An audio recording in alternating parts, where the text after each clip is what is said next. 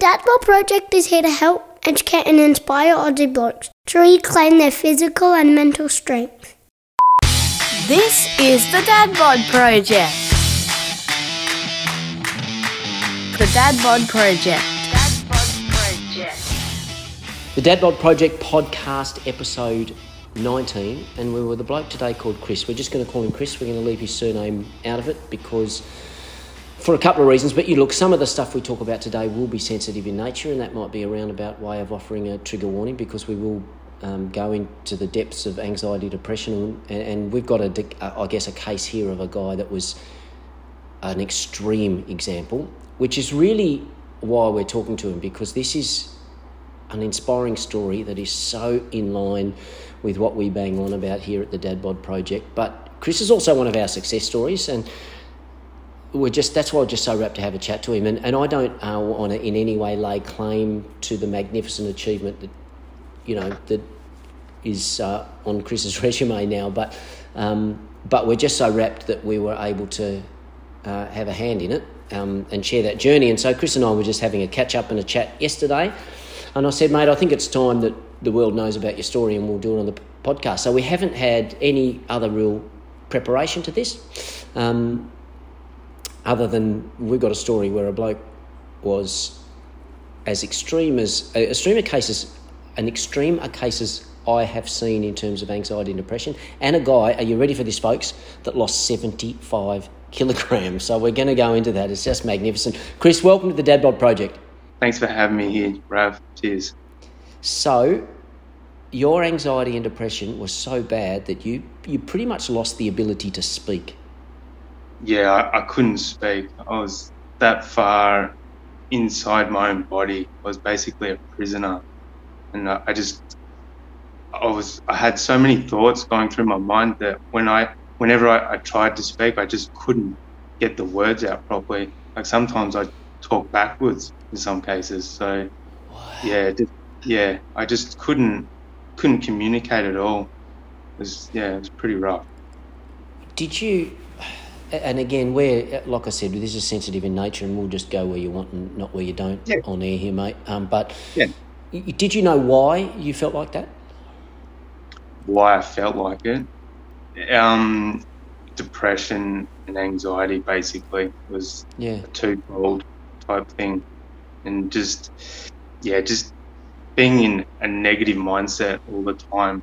It basically dragged me down to that point where I couldn't feel any positive at all. But yeah, how I got through this, yeah, yeah. why I'm here today. Yeah, What, to what it is, it's it. Yeah, you betcha, mate. Ab- absolutely. Um, and you were saying, I mean, your anxiety got that bad. You were calling the ambulance quite regularly because your heart was quite literally pumping. palpitations. Yeah. Yeah. there was. I didn't. I couldn't drink alcohol. I couldn't drink coffee because it just set it off. And Mm. at the time, I didn't know that I was going through anxiety. And uh, yeah, that's the most scariest thing because you think your heart's about to stop. And Mm. in some cases, I did. I called the ambulance. Um, yeah, there was a, a patch there that I was. I kept calling them, and I could tell they were like a bit frustrated because I was Yeah. wasting their time in a way, and, and made me feel pretty bad as well, especially when I was at the hospital and I was just sitting there because I'd calmed down after a while, but yeah, just you, you don't want to waste people's time as well when Mm. you're in that type of environment. It's just Yeah. yeah, it's terrible. I asked you why you felt uh, anxious and depressed. I mean, was that. Did you feel in your mind that there was a root cause of that that was quite traceable? Or was it just something that was happening to At you the you weren't time, it wasn't.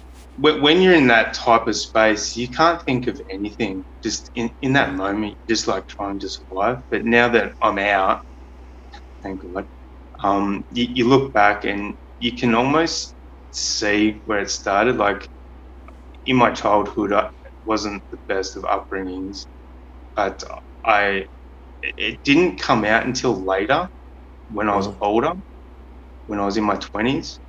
But it, it, it you, I could tell there was something wrong, especially through high school and that. But I never really um, delved into it, it was more almost like it was masked for a long time until it was triggered by a certain event in my life, and then all of a sudden I just spiraled downhill into that, and then it felt like there was no way out. How long were you shit house for? Shit house. Um, Yeah. about a decade. Oh, my, my Wow. 20s was the worst time of my life. My 20s. Yeah, wow, mate. And you were at your heaviest. How? What were you weighing in at? Um, I didn't know, but I know I was over 135 kilos when I left um, Mornington when we moved out of the house, and then after that, I actually um, I went from six extra large uh, shirt to a, a seven extra large shirt. So I was actually continuing to get bigger. It was harder Yeah. to breathe. I felt like the Stay Puft Marshmallow Man. Honestly, the way I walked in that, Yeah. yeah, horrendous. Yeah, so you you know you're at about I mean we would sort of touch on it. You're about 150 something kilos by the Yeah. sounds of things. Not that that matters, but it sort of matters to just highlight, I guess, how far you've turned yourself around because you've lost. still have that top, that seven extra large top to remind me where I've come from. Yeah. And, yeah, it's it's nice. Yeah. Yeah.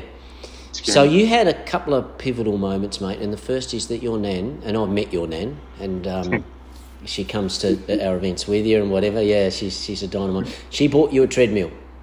she did, yeah, for my birthday. Well, I spoke to her last night about it, and she's like, "No, it wasn't just for your birthday; it was for Christmas too." The old dual present. What month is your birthday, mate? on on March, so Okay, so yeah, that's three months apart. Now, what, what are you doing? Yeah. yeah, So you got a treadmill, and that was a life changing moment, wasn't it? Oh yeah, it, uh, it, it's everything basically. I only just um got a new one, and um I felt a bit emotional getting rid of the, the older one because it it was Yeah, always sure. there. It seen me change. It was yeah. I'd never felt like like I was something inanimate would mean something so special to you. But yeah, after it was gone, I was kind of a bit flat for a while. But um, That's um, yeah. So you jumped on the treadmill, and you quite literally started putting one foot in front of the other. Yeah. one foot in front of the other. Yeah, that's all Yeah. you can do. Yeah, start Yeah. small. You, you don't. I didn't when I first started. I didn't really believe that I could actually do it. And my grandmother, I was talking to her about it yesterday. She said, "I can't believe you actually got through it as well." Yeah. And and when people ask me, there's no like the events that I went to to see Trent and all that. Th- those were moments that helped me, and it's always those small moments in life where you can learn something and and try and apply it to yourself. That that's basically what helped me get through it.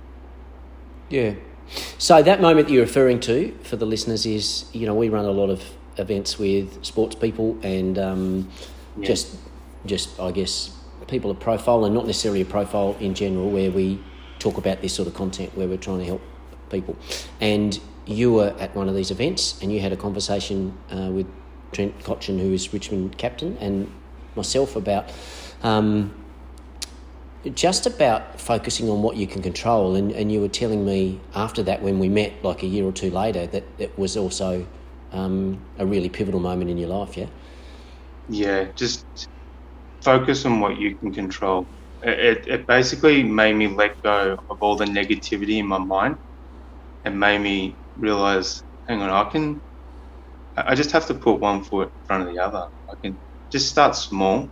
And that's what Trent Cotchin spoke about in all his events. He didn't, after 2016, with his journey, he, the whole world was like on his shoulders. He almost lost captaincy everyone was saying, "Oh, Richmond's no good. We're going to have to rebuild and all that." But he he didn't. He didn't get frustrated like I would get frustrated in depression. He focused on just cutting back all the bullshit and just being honest with himself and everyone around him. And he just yeah, he just said, "Come on, guys, let's just put one foot in front of the other." And, and, and try and be happy instead of blaming someone or or pointing a finger at someone. Just just something like that. It wasn't like a miracle that happened in 2017 in Richmond, because that's basically what it, it, was like entwined with me as well. It helped me um, realize that you just have to focus on what you can control and, and, and take small steps in, in trying to achieve a, a change, a positive change in your life. Here is the punchline. We've got a guy here that was had depression and anxiety to the point where you couldn't even talk.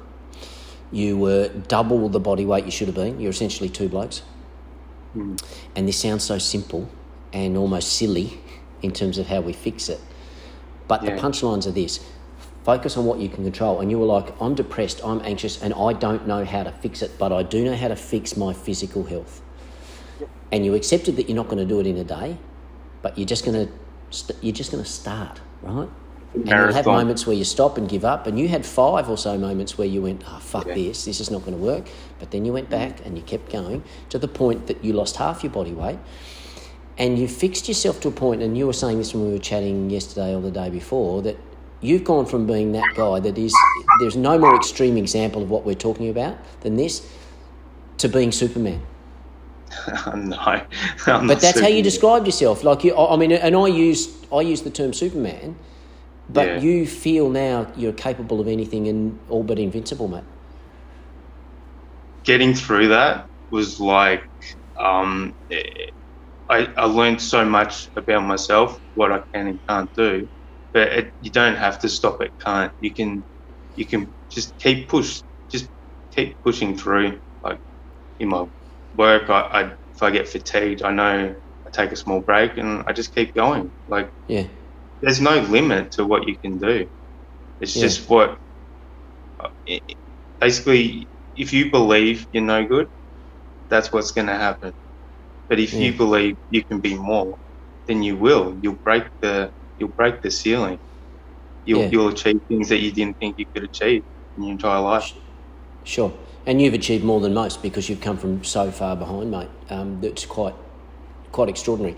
Um, but you don't just click your fingers. What you do is go right. Well, what can what what am I not in control of at this moment? What can I do? And you know, we, we talk about putting one foot in front of the other. The other moral of that story too is though, and this is, I guess, that, we something that we focus on a lot of our conversations. You've got to do it yourself. You know, these are the what are the things that I am in charge of. No one else could do it. Well, I'll just do these things, and I'll just even if it's just a little bit today. We talk a lot about just getting a little bit better every day, whatever that is. Well, that's the other punchline, isn't it? Yeah, you just you just do what you can in the moment, and you just go from there. I, I couldn't do ten minutes on the treadmill, and Yeah. and now I'm doing like seventy with ease. Yeah, It's you just you've got to you've got to build the bridge to a better you, basically. And um, I, I know it sounds like I know there's a lot out there that people like oh put one foot in front of the other and that, but it, it's it's actually real. Like I lived it, yeah, and you only have to do small things. You don't have to go go out there and be Superman straight away. You can just what what can I do today, and and get a routine in to try and um, better myself. yeah. This is the Dad Bod Project. One of the key pillars of the Dad Bod project, and even the key pillar, is the link between physical and mental health. And we know that there is no one size fits all. We know that there is no magic pill, but we know that if you're physically in better shape, you're going to give yourself a better chance. How do, is it possible to explain in a few paragraphs, Chris, how that worked for you between your the improvement in your physical health and how that transposed, for want of a better term, into the I love how you of said mental health. pill, magical pill. Like I did try antidepressants and I couldn't take them.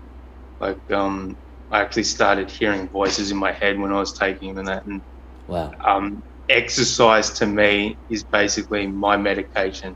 It's basically how I can get the best out of myself because I know if I exercise, I'm going to be the most positive and best version of myself that I can be.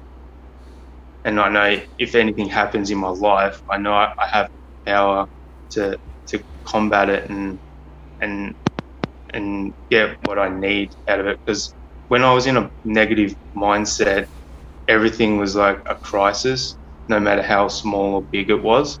But now that I'm out of it, I can, I realized that I was blocking like positive, all the positive in my life.